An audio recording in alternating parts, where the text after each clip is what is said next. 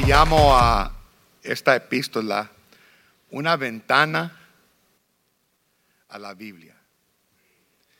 De ahí podemos ver nosotros desde el principio de lo que Dios ha hecho por la humanidad, el gran plan de salvación. Como el apóstol Pablo describe en el primer capítulo, que nosotros hemos sido salvos, hemos sido justificados, no por las obras, sino por la fe en Cristo Jesús.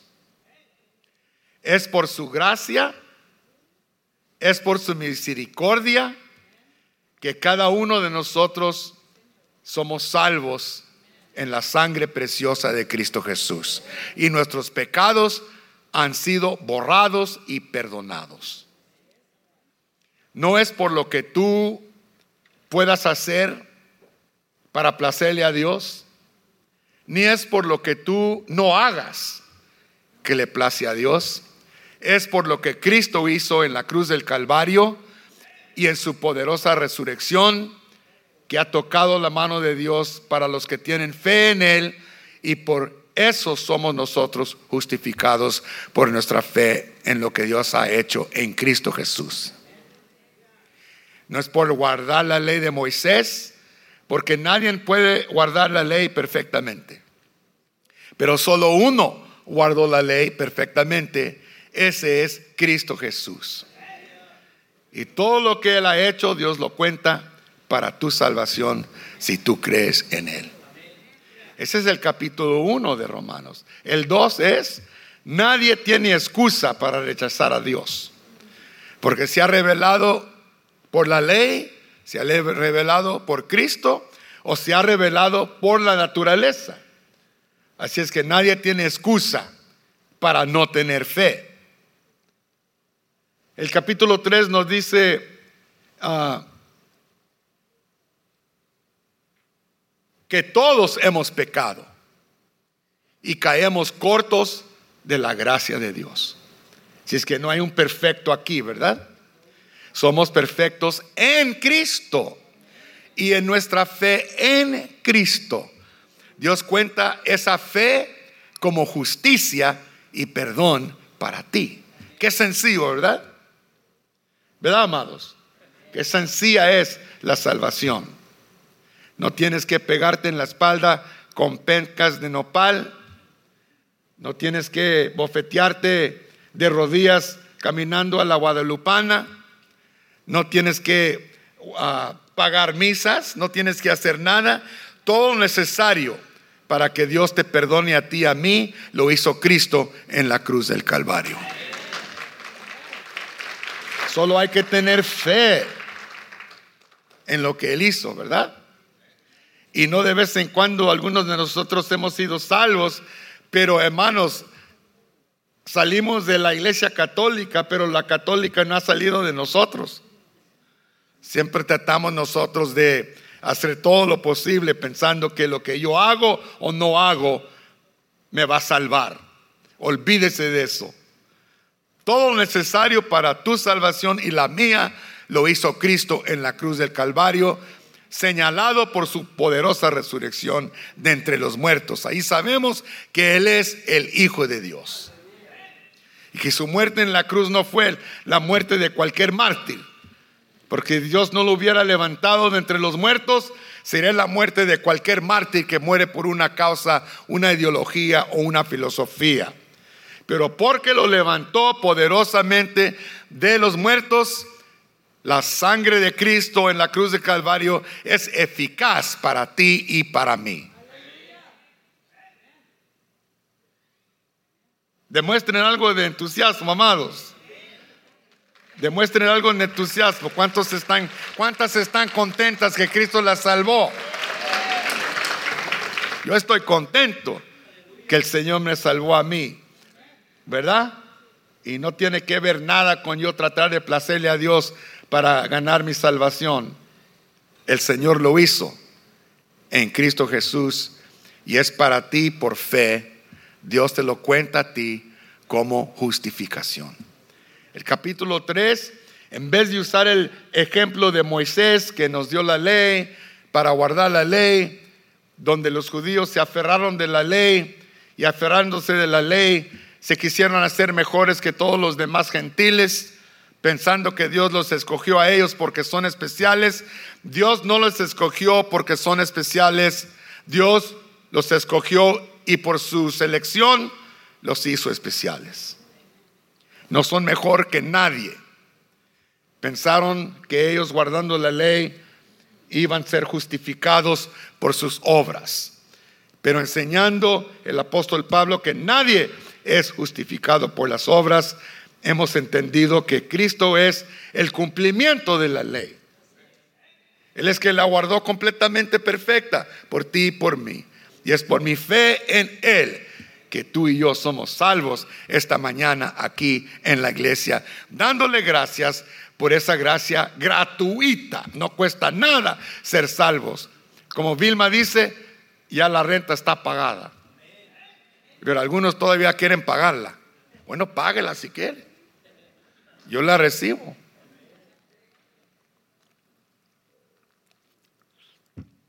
El apóstol Pablo usa a Moisés en otra dimensión, pero aquí en el capítulo 4 usa a Abraham como el ejemplo y modelo de la fe en Dios sin obras.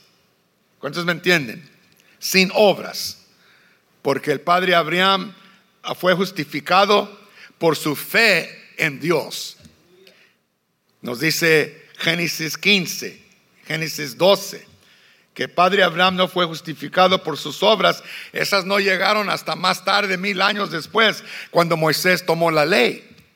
Pero antes de la ley viene la justificación de Dios completamente por el que cree en Él. Pablo usa entonces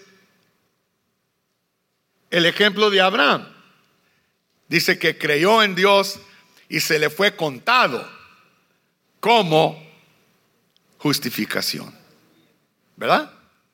Así es que somos justificados pues por la fe. ¿Cuántos me entienden?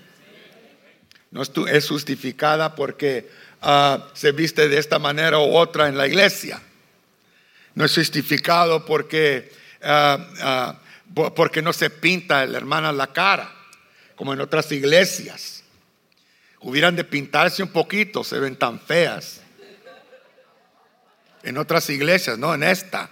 En esta todas las hermanas están bonitas y los hermanos bien guapos en el nombre del Señor, así como son. ¿Usted me entiende? Dígale a los demás allá, a los hermanos que no entienden esta generación, que pararon de ir a la iglesia porque los pastores son caciques y dictadores Dígale que aquí hay una iglesia donde reciben a todos, adictos, borrachos, borrachas, adictas, píntese o no píntese. No, más vistas un modesto, ¿ok? Esa regla no es bíblica, es social. ¿Usted me entiende? ¿Cuándo me van entendiendo? Muchos por allá regados que ya no voy a la iglesia porque no me dejan usar aretes. Venga aquí, use los aretes, póngase 10. Lo importante es que ame a Cristo con todo su corazón y toda su alma, porque lo que cuenta es la fe en Cristo, no como se viste. Por eso esta iglesia es tan única. ¿Ustedes me entienden? No andamos ahí como eh, este, un, un, lente de imán viendo cómo le, entra la gente. Puede ser que entre un borrachito por ahí no se mueva, siéntese ahí con él, dele una menta. El capítulo 5 que nos dice, bueno hermanos, si hemos sido justificados por la fe y Dios nos perdonó y hemos muerto con Cristo, no hemos de seguir viviendo en el pecado. No es por la ley que no vivimos por pecado, es por todo lo que Dios ha hecho por nosotros, el amor que tuvo y el amor que yo tengo para Él. Por eso le voy a obedecer a Él, porque Él me amó primeramente, porque de tal manera amó Dios a Isaac Canales, que ahora Isaac Canales lo va a obedecer. ¿Cuántos me entienden? Muy bien, versículo capítulo 6, siendo ya bautizado en agua. ¿Cuántos fueron bautizados este Ayer, ayer, nadie aquí, acá, acá, acá. ¿Eh? Tuvimos unos bonitos bautismos en las playas de Cabrillo. Bendito sea el Señor. Ahí en las olas tumbaron a unos pastores ahí, pero qué bueno, yo creo que Dios lo está juzgando por algo ahí que los tumbó en la agua. Uno dijo, ay, el agua está muy sucia, dijo un joven. Esta agua está muy sucia, estaba un poco sucia, yo la vi en el video. Esta agua está muy sucia, peor el agua del Jordán, donde tenían caballos hinchados y vacas muertas y, y este, y, gallinas hinchadas allí en el mar de Jordán, por eso Namán no se quería bautizar allí.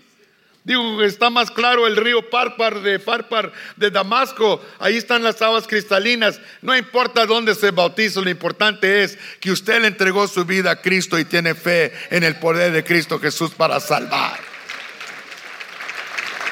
Y un hermano se estaba muriendo, fui a visitarlo y no se había bautizado. De ahí, amado, le dije a la enfermera, tráigame una taza de agua y póngale una toalla. Y él hizo así. Y ahí lo bauticé.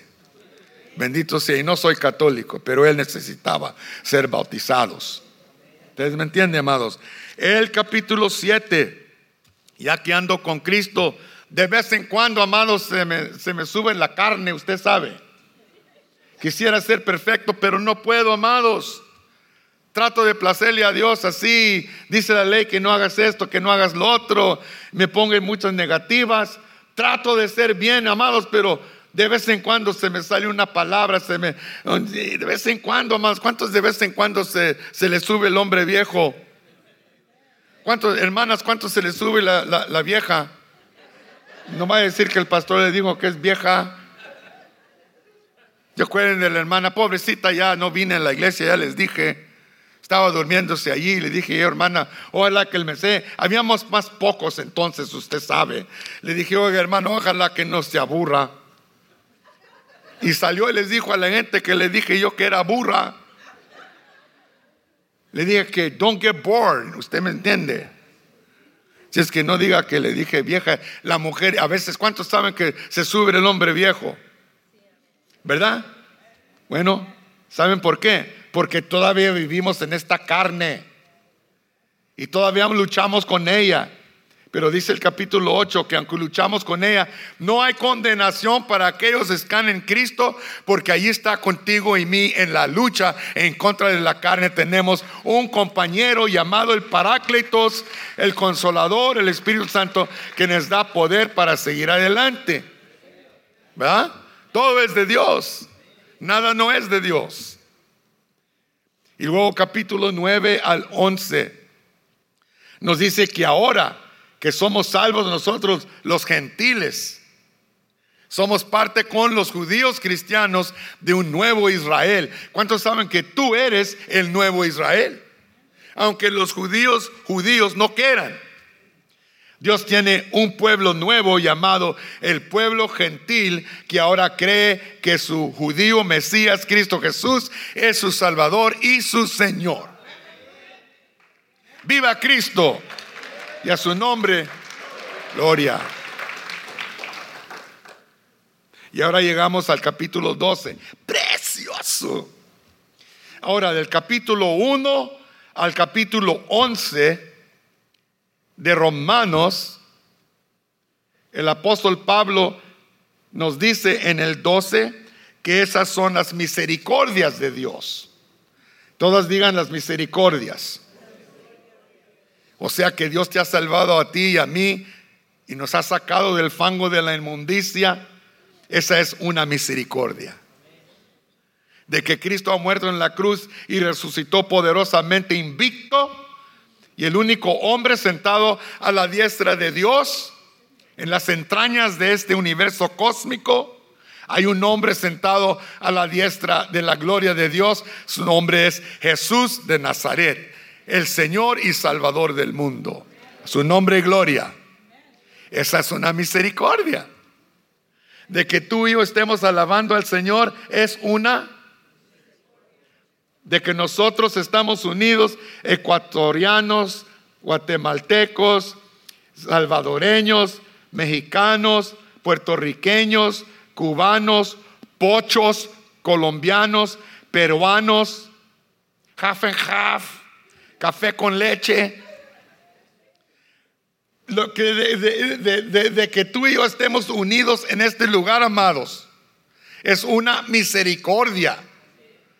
Porque que somos diferentes en cultura, somos igual en la sangre de Cristo Jesús. Es su sangre la que nos une. Pero eso te amo y por eso te quiero. Porque hay unos que aman pero no quieren. No quieren amar y no quieren a los demás. Dijo Cristo, ámense los unos a los otros, pero no dijo que te quiera. Por el querer es a veces un poco más profundo, ¿verdad? Más, más sí, ¿verdad? Más duro, casi imposible a veces. Cuando yo le dije a Rita, oh, I love you, y te quiero. Wow, entonces dije, ya comenzó a convencerla. Estamos en el 12 pues. Entonces, capítulo 1 al 11 se llaman qué? Las misericordias. O sea, lo que Dios ha hecho por ti y por mí. Está anotado y documentado desde el capítulo 1 hasta el 11. Ahí se ve lo que Dios ha hecho. ¿Cuántos me entienden? ¿Cuántos me entienden? Ahí se ve lo que Dios ha hecho. Porque todo es de Dios. El libro de Romanos es un libro de Dios. De su soberanía. Sobre todo su mundo y toda su creación. Él hace lo que él quiere hacer, cuando quiere hacerlo, cómo quiere hacerlo y a quién lo quiere hacer y por qué. Uno le puede preguntar a él por qué, como Job. A Dios no importa que le preguntes tú nada. Él, no va él no se va a desaparecer del universo si tú le haces una pregunta y por qué yo. He's a big boy. Es decir, no le hagas preguntas, haga todo lo que quiera. Pregúntele por qué me salió esta pisporra aquí en la nuca, por qué me está creciendo otra cabeza. ¿Usted me entiende? ¿Por qué tengo esta hinchazón aquí? Pregúntele lo que usted quiera. Dios no se va a evaporizar porque usted le pregunte algo. Dúdelo, pero no lo deje. Está bien dudarlo. Tomás dudó, pero murió por Cristo en la India, desbaratado. Pero dudó, ¿verdad? No le digo a usted que salga dudando, ok, no diga eso. Yo digo, de vez en cuando, ¿cuántos le entran una dudita? Una un momento, un momento. Los honestos nomás. Y los demás mentirosos no tienen. De vez en cuando, ¿cuántos les entra, pero una dudita? Amén. Eso también se conoce misión por ser honesta. ¿Verdad? Una dudita. Pero que no te despegue de Cristo. Amén. Una preguntita al Señor, ¿por qué me hiciste? Yo no te diga, yo no te, yo no te pedí que llegue aquí a esta vida. no, yo, yo, no tuve que nada, ah, de repente aquí estoy, aquí existo. Y yo dije, ¿por qué? ¿Verdad? Cuando le he preguntado a Dios, ¿y por qué? Le abriste los ojos y yo no le pedí que estuviera aquí. Eso lo pregunto cuando no van las cosas bien. I didn't ask to be here. Pero Dios en su soberanía te mandó a mí aquí con un plan y propósito, que es para que tú encuentres a Cristo y aprendas a glorificar a Dios. Y traer otros a la iglesia y otras. No nomás quedarte aquí con el bizcocho y no lo compartes. ¿Va? Mira el versículo 1 del 12. Muy bien. Si le llamamos, amados, al capítulo 1 al 11, las misericordias de Dios, ¿verdad? Entonces por eso dice en el 12.1, así que hermanos, os ruego por las misericordias de Dios. Entonces, ¿qué significa eso? Les ruego, y mi ruego es basado sobre lo que Dios ha hecho desde el capítulo 1 al 11. Estudiantes de la Biblia, ¿cuántos agarraron esa? ¿Verdad? Aquí viene la tortilla negra de Guatemala. La, esas, híjola. ¿Cuántos han probado esas tortillitas negras de maíz? De maíz negro con chicharrón, ¿verdad? ¡Wow! Que se escurre la grasita por la camisa aquí. ¡Wow! Hermano Haroldo, ¡wow! Así que hermanos, os ruego por las misericordias de Dios. ¿Y las misericordias son de qué capítulo a cuál capítulo? Del 1 al 11, gracias estudiante. Superior para ahora misericordias de Dios. Entonces Él está, no les está pidiendo, amados. Él no está arrodillado llorando, por favor, hermanos de Roma, por favor les pido, por favor que os les ruego. Él no está llorando así. La palabra para esto, para caleo, significa les recomiendo urgentemente.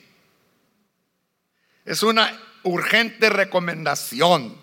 Él no está de pedichi pidiéndoles, por favor. No, tengo una grande base para recomendarles que pongan su cuerpo como un sacrificio vivo latente sobre el altar, que es el, el último punto de adoración.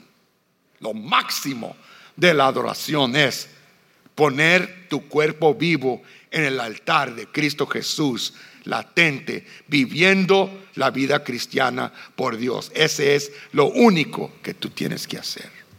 Y te lo recomiendo.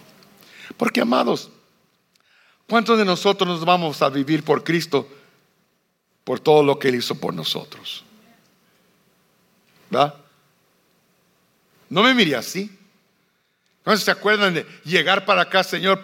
Te pido, Padre Santísimo, que le cierres los ojos al inmigrante. Que no abren la petaca.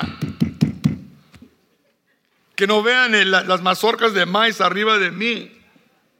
Y te prometo, Padre Santo, que te sirvo. ¿Cuántos han dicho eso? Y miren dónde estamos aquí. Qué bueno es Dios, ¿verdad? Y ese es nomás una cosita, pero lo demás es que nos ha perdonado nuestros muchos pecados. No se enojen, ¿ok? Todos venimos de allá. y, y, que presentéis vuestros cuerpos en sacrificio vivo, santo, agradable a Dios, que es vuestro culto racional. ¿Qué significa eso? Que racionalmente es lo único que uno puede hacer en regresarle a Dios algo es regresarle nuestro cuerpo como sacrificio vivo. Es significa, culto racional significa una alabanza.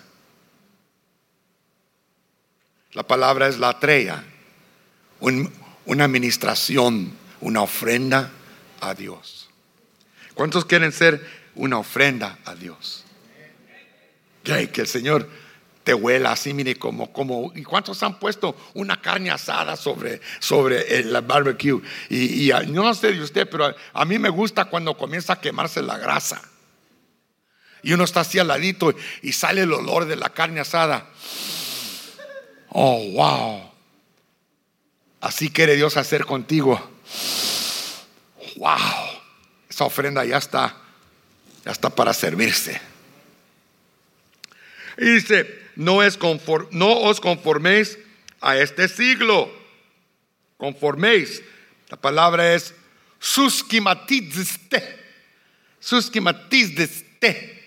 O significa, ¿cuántos se acuerdan que su mamá hacía galletas con un arito de aluminio? unas galletas de, árbol de Navidad y las estaba, haciendo así de la masa de tortilla y luego les ponía eh, canela con azúcar. Bueno, de una metáfora reversa, dice el apóstol Pablo la palabra, no dejes que el diablo te corte a ti de la masa. ¿Cuántos me entienden? Y dice, sino transformaos por medio de la renovación de vuestro entendimiento, la palabra transformados, metamorfuste, que significa que cambie tu vida y tu mente así como cambia de un capullo, un gusano, a una mariposa, de un nivel a otro de dimensiones. Ahora estás en la dimensión de Cristo Jesús como una mariposa. Has cambiado, has sido transformado. ¿Cuántos han visto estos capullos? Hace dos meses que una de esas mariposas monarcas que vienen de Michoacán pusieron sus capullos en la yarda mía de enfrente, once, colgados de la casita de juguete, colgados del buzón, ahí se veían los capullitos verdecitos. De esos once, siete salieron y les dio Kai Kai, mi nieto. Tomamos vos notas, mira, ya va saliendo, ahí viene una alita, ahí viene otra. Amados, qué milagro, ¿verdad? Que de un gusano Así como nosotros antes de conocer a Cristo éramos gusanos, amados, y todavía algunos andamos en gatas.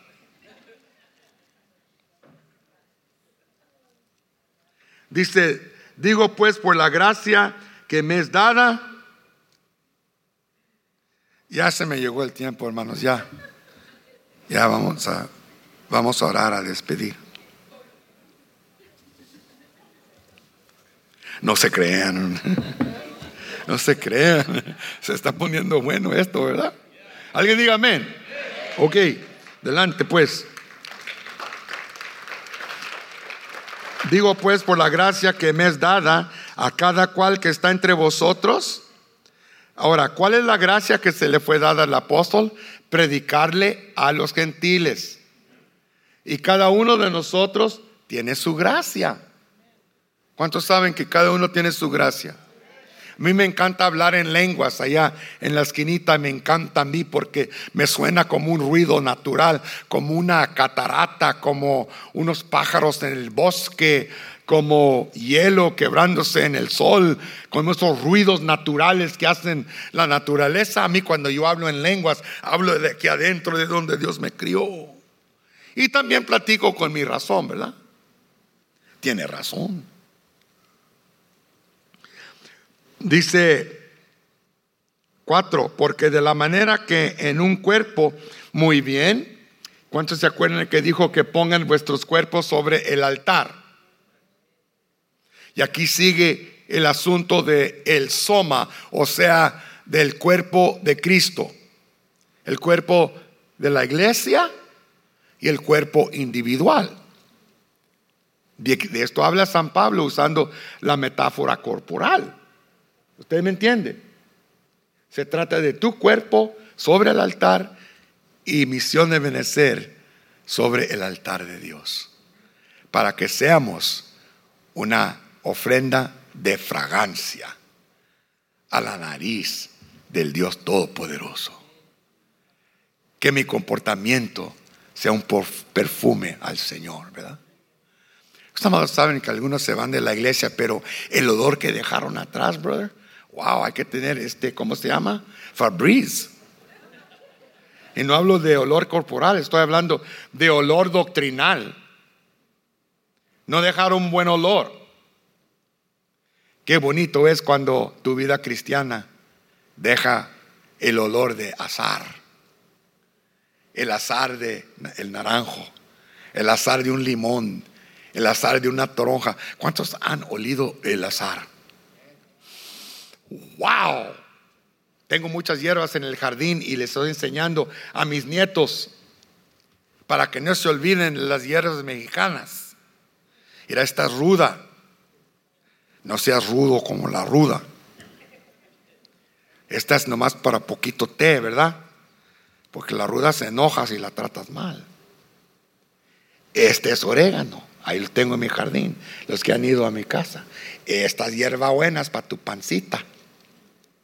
Este es un naranjo, este es un limón. No tengo toronjas porque no las puede comer un diabético de este con trasplante. Por la medicina no se puede comer toronja. No se duerman. Y no les digo que se quede toda la noche viendo las vistas.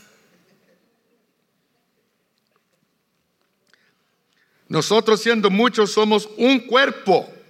Amados, ¿Cuántos saben que esta misión es un cuerpo?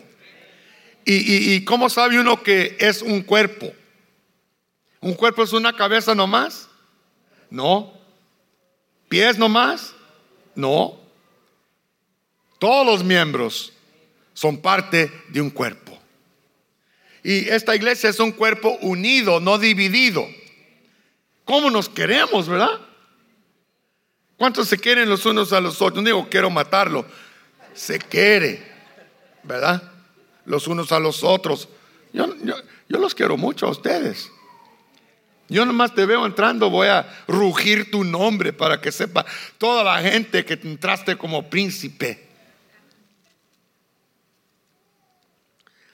El 6 dice, de manera que teniendo diferentes dones, según la familia dones, Dios los bendiga, su nombre está aquí en la palabra de Dios, según la gracia que nos es dada, si el de profecía, profetice. Si Dios te ha hecho un profeta, profetiza. Si da el nombre predicación, predica. Es el problema de la iglesia en Roma, que tenían dones, pero no los estaban usando el de servicio que sirva. ¿Cuántos sirven? Algunos para nada, pero los demás, ¿verdad? Servimos al Señor, aleluya. Aleluya, alguien déle un aplauso a Cristo. O, el que enseña que qué? Pues que enseñe. Que está ahí con la quijada en la Biblia. Mueva la mandíbula. Diga algo de Cristo. Enséñale a alguien algo del Señor. Mamá, enséñale a tus hijos. Papá, enséñale a tus hijas. Director, pastor, pastor de jóvenes, enséñale a los jóvenes. pero enseñe. Enséñale a alguien. No con soberbia, pero con humildad. El que, ah, el que exhorta, que qué? Pero mire, aquí la palabra este, exhorta viene de la palabra paracaleo, que es la palabra del Espíritu Santo, paracletos, que significa animar, no nomás regañar. Pero muchos hermanos son muy regañones. Y han venido de iglesias regañonas, donde todos se regañan.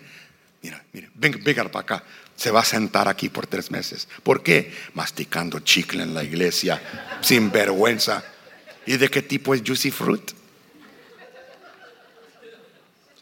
Mire, entonces la palabra exhortar puede significar dos cosas. Una regañadita pentecostal, pero sazonada con amor. O una palabra de ánimo, porque eh, el Espíritu Santo dice, Él es el paráclitos, el que viene a consolar. Muchos confunden el regaño y solamente piensan que exhortar es regañar. Por eso la palabrita no me gusta tanto aquí, pero ahí se va. En la exhortación, el que reparte qué? ¿El que reparte qué? Pues que reparta. Y reparta, si Dios le ha dado bueno, algo bueno, repártalo también. No se quede allí con el este con el taco y que reparta con liberalidad. Como me encanta a aquellos hermanos que reparten liberalmente, generosamente, de todo lo que Dios les ha dado, de todas las riquezas que Dios les ha dado, comparten con todos como cristianos el fruto que Dios les ha dado, no son agarrados. Qué bonito eso y que siga repartiendo, que siga dando, porque es tu gracia. El que preside, ¿qué? Que presida. Preside la palabra presidente, ¿verdad? El que preside, el que dirige, el pastor que dirige, que dirija, ¿verdad? Con solicitud cordialmente, amados, diciendo, por favor, mire, hermano, ¿puede ayudarme a hacer esto? No, haga eso. Siéntese. Mujeres acá, hombres acá. No esté mirando al otro lado. ¿Usted me entiende? Que lo haga con cariño, que diga, hermano, mire, venga a ayudarme, en vez de decir, haga eso. Mire, dice, el que hace misericordia, que lo haga con alegría. El amor, o que aquí comienza el pasaje nuestro. Muy bien.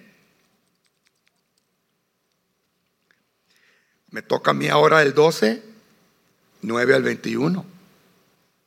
Quería dar un trasfondo de ahora lo que el apóstol Pablo nos va a exhortar para hacer, que se llama la vida cristiana. Capítulo 1 al 11 es todo lo que Dios ha hecho. Capítulo 12 al 16 es lo que nos toca a nosotros hacer, basado sobre todo lo que Él ha hecho. ¿Verdad? No hay boleto gratis. Si Dios ha hecho esto por ti, hijo, es menester que yo también haga algo por Él. ¿Cuántos viven así? Por eso me gusta a mí servir al Señor. Porque Él es mi Señor. Él preside sobre de mí. Número nueve, el amor sea sin fingimiento. Muy bien, la palabra amor allí es agape. Todos digan agape. Agape es una palabra preciosa y rara en el, en el Nuevo Testamento. Agape. Hay cuatro tipos de amor. Uno, agape, que es el sumo amor de Dios. Dos, filostorge, que significa cariño. Tres, fileo, el amor de amigos. Y cuatro, eros, el amor de esposo por su esposa y viceversa. Pero este amor aquí, agape, todos digan agape. Primeramente se usa del amor que Dios tiene para ti y para mí. Mis pecados no obstante. Mis faltas no obstantes. Su amor es sacrificial. Y lo enseñó en la cruz del Calvario. Y cuando dice aquí el apóstol Pablo, cómo vivir la vida cristiana en la iglesia y en el mundo. No tan solo en la iglesia. Muchos dicen, oh, el amor lo tengo lo tengo por el hermano Víctor, pero no lo tengo por José, mi vecino, porque deja que su perro entre a mi yarda. El amor sea sin fingimiento. La palabra fingimiento es anipócrites. Anipócrites. ¿Cuántos son en la palabra hipócrita allí? Una vez más, anipócrites anipócrites. ¿A cuántos les gusta caminar con hipócritas? ¿Verdad? ¿Verdad? No hay hipócritas aquí, ¿verdad? ¿Verdad? Todos los hipócritas digan amén. O si hay uno acá, no se crea. Un hipócrita es alguien que finge que te quiere, pero no te quiere. Te dice algo bonito, pero acá atrás está hablando mal de ti. ¿No le has visto la oreja? ¿A cuál la derecha? ¿Por qué? Pero tiene un lunar ahí en No, no hables mal de él, es un hermano bueno. Sí, ¿Cómo puede ser bueno con esa oreja, tamaña oreja que trae? El amor sea sin qué, amados? Sin hipocresía. Es lo que significa hipócritas. Dice fingimiento, pero es hipocresía. El amor sea genuino, sincero. Soy la palabra sincero. En los días romanos, los soldados no tenían fotografías de sus esposas cuando salían, salían a las junglas de Gaulia en Francia.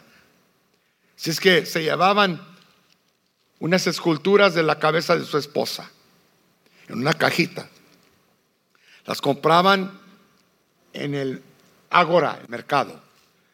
Y pero los escultores sagaces, cuando salía el modelo de la, de la cabeza, de la caja, del barro, a veces tenía un hoyo, un hoyito por aquí. Le untaban cera del mismo color, la pintaban y untaban cera y luego lo pintaban para que no se veía el vado en la cara de la señora. Y luego cuando allá andaban peleando en las selvas de Galia, de Alemania, en contra de Vencenturis, en londinienses, habiendo la cajita, borrachándose, la ponía junto ahí del fuego, cuando de repente se comienza a derretir la cera y le cae un ojo. ¿Qué pasó aquí? Mi esposa no tiene eso. Por eso viene de ahí la palabra sincera. Que el amor sea sincero. Que no haya tacha de pecado en tu amor para tu hermano o tu hermana. Muchos vienen a la iglesia a oír el pastor y se van a la casa y comen tacos al pastor. Dice aborrecer lo malo. Todos digan aborrecer lo malo. Lo malo, ¿quién es el padre del mal? Satanás. Dice la oración señorial, la oración dominical. Padre Santo que estás en los cielos, santificado sea tu nombre. Venga tu reino, sea tu voluntad en el cielo así también en la tierra. Danos hoy nuestro pan cotidiano y perdónanos nuestras deudas, así como que los deudores y no nos dejes caer en tentación, mas líbranos. La palabra allí es hoponeros, que significa, puede significar, líbranos del el maligno, líbranos de Satanás. Así es cuando aquí dice, aborrecer lo malo, dice, aborrezcamos a Satanás y las obras de Satanás, porque las obras de Satanás son todo lo que es malo. Así es que hay que, una cosa es odio, otra cosa es aborrecer. Yo aborrezco el huevo tibio. De, a fuerzas me hacía una señora llamada Teatrini comerme el huevo tibio de chiquillo. Desde entonces, amados, no lo odio, lo aborrezco. ¿Cuántos saben que una cosa es odiar y otra es aborrecer? Aborrecer es algo más feo. Dice aquí, con asco y disgusto. Hay que aborrecer las obras entenebrosas de esa culebra desde el jardín de Edén. Aborrecer todo lo que es del diablo. Porque todo es del diablo no es de Cristo. Seguid lo bueno. ¿Y quién es el Señor de lo bueno? Mi Padre Celestial, Cristo Jesús, es el Señor de todo lo bueno. Cuando hacemos el bien, se ve entonces el Espíritu de Cristo en mí. Haced lo bueno.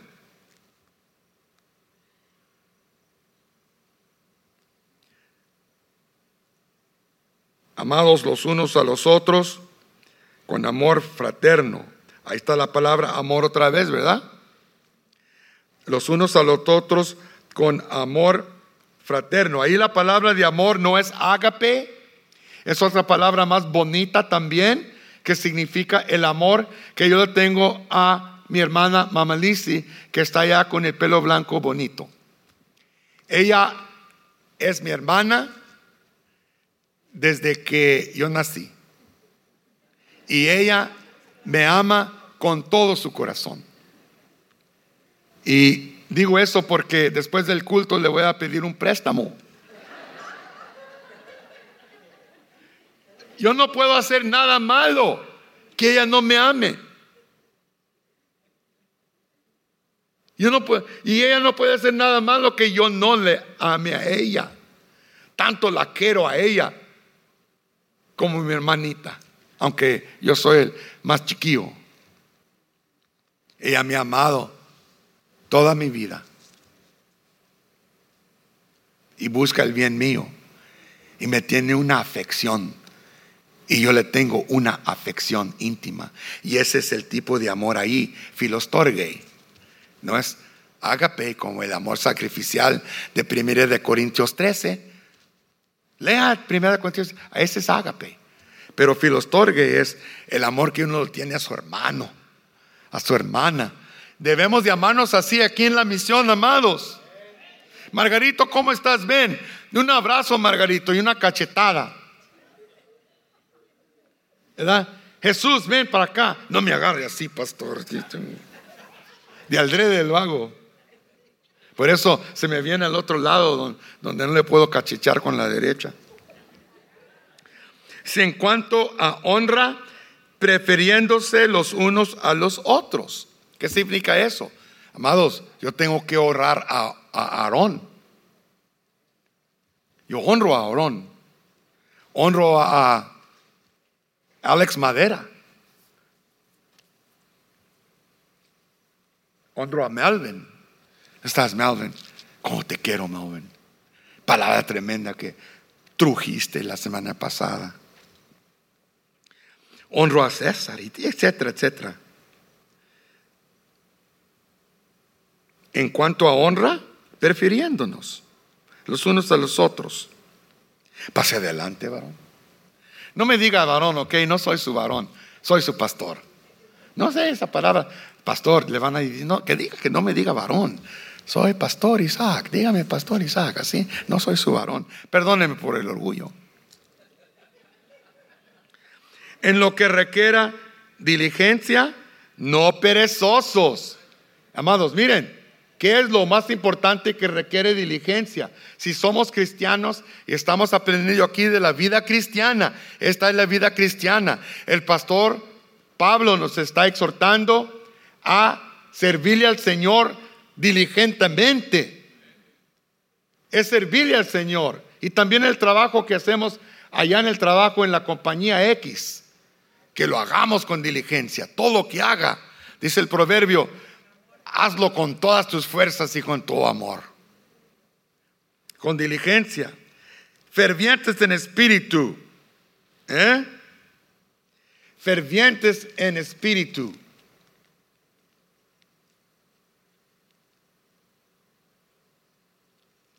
Me gusta la traducción francesa mejor que la de español aquí o la de inglés. La francesa dice, con corazón encendido. Precioso, ¿verdad? Qué precioso. Que serviramos al Señor con un corazón encendido. En fuego. Ardiendo. Trabajando por Él. Sufriendo por Él. Hemos sufrido en levantar esta obra, comenzando en un garaje, en un pasto con mi papá, en un pasto, en un garage, en vanes en la calle, en lugares que nos dijeron aquí no se admiten mexicanos. Me dijo la pastora gringa, por cada latino que llega aquí pierdo 10 me dijo, y yo de bocón me dijo, pierdo 10, 10 de mis miembros. Dijo, pues va a perder toda su iglesia. Nomás tiene nueve, viejita mañosa. Se enojó.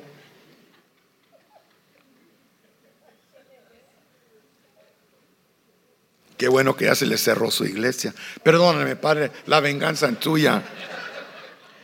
En lo que requiere diligencia, no perezosos, ¿ok? pero con corazón ferviente, ardiente, sirviendo, gozosos en la esperanza. ¿Cuál esperanza? La esperanza concreta de que servimos a un Señor que se levantó entre los muertos y viene otra vez. No sirvemos a cualquier Señor. Es el Señor del universo que resucitó de entre los muertos. Está vivo. Esa es esperanza. Sufridos en la tribulación. ¿Cuántos hemos sufrido tribulaciones? Todos digan amén. Constantes en la oración. A mí qué precioso, ¿verdad? La oración es la constante bajo de todo lo que hacemos por el Señor. Está la oración como un hilo constante bajo todo lo que tú hagas y digas. Es la oración la que sostiene la vida cristiana. No dice constantes en leer la Biblia. Yo no adoro la Biblia. Ahí cuando vine a conocer a Cristo y lo de Dios y todo, pero yo no adoro la Biblia. Yo la amo con todo mi corazón porque es el dedo apuntando a Dios. Yo amo a Cristo. Y me gusta orar. El que no tiene letra y no sabe leerla, que ore. Compartiendo para las necesidades de los santos. Cómo me encanta aquellos hermanos que comparten con los que no tenemos.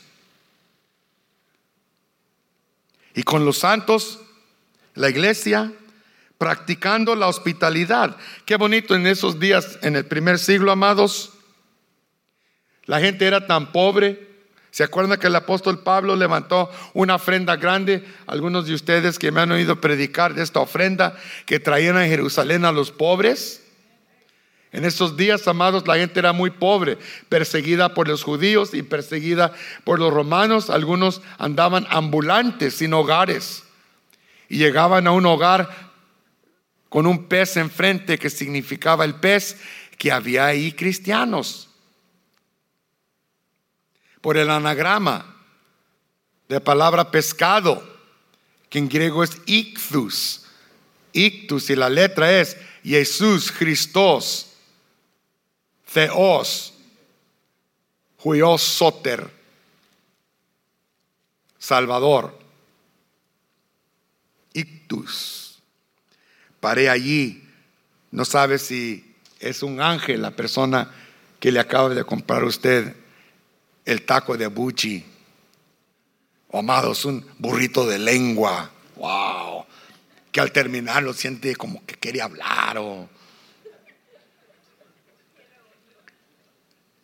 Bendecid a los que os persiguen. Esa no me gusta, no hablemos de esa. A los que os persiguen, bendecid y no maldigáis. ¿Cuántos nos gusta casi, casi maldecir a los que nos han causado injuria? Ese diablo bien hecho, hijo de Satanás, mira lo que pasa.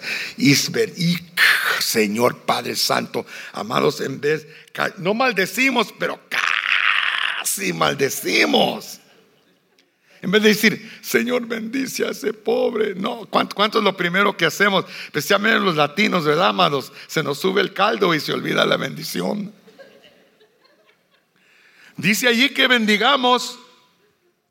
Es duro bendecir un enemigo, pero tenemos que hacer todo lo posible para hacerlo sin que el amor de Cristo sea hipócrita hay que tratar desde ahora en adelante a bendecir nuestro enemigo. Saliendo de aquí, entrando al carro. Ay, te bendigo, mujer, en el nombre de Cristo. Gozaos con los que se gozan y llorad con los que, se, que lloran. ¿Verdad que no nos gusta hacer eso? Hijo, más saliendo de la casa, amados, acaban de pintar la casa de mi vecino. Es una chulada una chulada, amados. Wow. Parece como de Puebla o como de, de este de España, de Salamanca, un chillante, un, un, color blanco chillante. Y, la mía, amados, wow, bien vieja, bien, bien así, todo el estaco ya de 25 años. Y, estaban los pintores allí. Y, amados, me, se me comenzó a servir aquí un, lagarto ya va saliendo una rana, amados. Quería decirle yo, ya me echó tierra a mi casa, esa casa horrible. No, amados, el Señor me cambió el derrotero. Le dije, Dios lo bendiga, pintor. Esa casa es preciosa, la más preciosa de toda la vecindad. Y le doy gracias a Dios por el don que usted, que Dios le ha hecho. Ay, muchas gracias, Señor, fíjese. Y dije, ay, te reprendo, diablo. Lloren con los que lloran. A veces no hacemos eso, algo le pasa a alguien y tenemos dos respuestas. Qué bueno. O si no, qué bueno que no me pasó a mí. En vez de ir ahí con la persona que está enferma y no nomás de orar, pero hacer cita para sentarnos con ellos en el hospital, sentados ahí junto de la cama, callados, llorando con los que lloran. Unánimes entre vosotros, no altivos. ¿Me están entendiendo? ¿Qué dijo? No altivos. ¿Cuántos saben lo que es altivez? Escúcheme por favor, no altivos, sino asociándonos con los humildes. Algunos ya nomás agarramos el trabajo y nos dieron promesión, ya no queremos juntarnos con los hermanos humildes, con los pobrecitos. Yo invitar a esa gente en mi casa, la carpeta es blanca. No, amados, acuérdate de dónde te trajo Dios. Acuérdate. Y únete con los humildes. Invítalos. La casa es de Dios. Hay un rótulo que dice, mi casa es su casa. Casi tampoco me gusta. Me quería un día quería cambiarlo y decir, mi casa es mi casa. No sé, no sé tu casa. No, mi casa es de Dios. A Él le pertenece todo lo que tengo. Dice, no seas, escúcheme, no seas sabio en vuestra propia opinión. No seas sabio. ¿Cuántos han encontrado personas que no les puedes decir nada porque ya tienen la respuesta? ¿Verdad? No, eh, I know it already. You don't have to tell me. ¿Verdad? I know everything. Y, y no buscan que alguien los corrija tampoco. Y se sienten muy bien por lo que han logrado. Pero aquí dice, amados, debemos de ser humildes en nuestra autoopinión. En inglés le llaman a know it all, todo sabe. Nadie me puede enseñar nada a mí porque yo ya sé esto y no voy a cambiar mi mente. No paguéis a nadie mal por mal. Ya saben que el mal es del diablo, ¿verdad? Procurad lo bueno delante de todos los hombres. Si es posible, me encanta este pasaje. Si es posible, en cuanto dependa de vosotros, estad en paz con todos los hombres y las mujeres también. Pero mire lo que dice, si es posible. Muchos creen que uno tiene que estar en paz todo el tiempo y ser la alfombra de todos. Porque a veces uno perdona a alguien y ellos no quieren perdonar. Yo digo, ¿por qué yo siempre soy él? Y yo le digo a mi esposa, Honey, mira, ¿por qué siempre yo tengo que perdonarte a ti? Yo tengo, no, porque yo siempre tengo que pedir perdón todo el tiempo. Y me dice ella, por malo que eres. Yo quisiera que ella me pida perdón por algo, pero no quebra un traste. Y dice, amados, pues, si uno no puede hacer la paz, Deje todo en las manos del Señor. No se vengue, ¿verdad? Tenía un primo que fuimos a Mexicali una vez. Y fue otro con nosotros. Y estaba él en el puesto. Está escuchando ahorita mi primo Panchito. Panchito. Dios te bendiga. Está escuchando de Mexicali. Te bendiga, Panchito. De veras. Él, él es el dueño de la barbería Canales. Entonces, este, Dios te bendiga, Panchito pero había allá y le dijeron a uno, dijo, mira, tú eres de Estados Unidos, del norte, ¿verdad? Sí, sí, sí. Me voy a bañar allá al canal, dijo, fíjate nomás, no te vayas por esta calle porque ahí está la pandilla, dijo, muy bien. Y no, se vino por la pandilla. Llegó todo golpeado, todo golpeado, polveado, sangriento, moreteado. Yo, ¿qué pasó? Digo, pues me agarraron a golpes. Dije, no te digas, no te dije que no te vengas por ahí. Digo, pues si no me vengo me matan. No os venguéis. El 20, así que si tu enemigo tuviere hambre, dale de comer. Si tuviere sed, dale de beber. Pues haciendo esto, ascuas de, ascuas de fuego amontonará sobre su cabeza. Bueno, todavía suena como venganza, ¿verdad? Eh, le estoy dando de beber para que Dios te desbarate. No, esa es una, una manera de decir que el apóstol dice, Deja la venganza en las manos del Señor. Y el Dios de juicio hará juicio. La venganza es mía, dice el Señor. Ahí tenemos un ejemplo en esta enseñanza de cómo vivir como cristianos. Vivir por Cristo y aborrecer al diablo. Puestos de pie. Mano Melvin, dice, me favor, mi hijo, de venir a despedir por su pastor, por el viejo.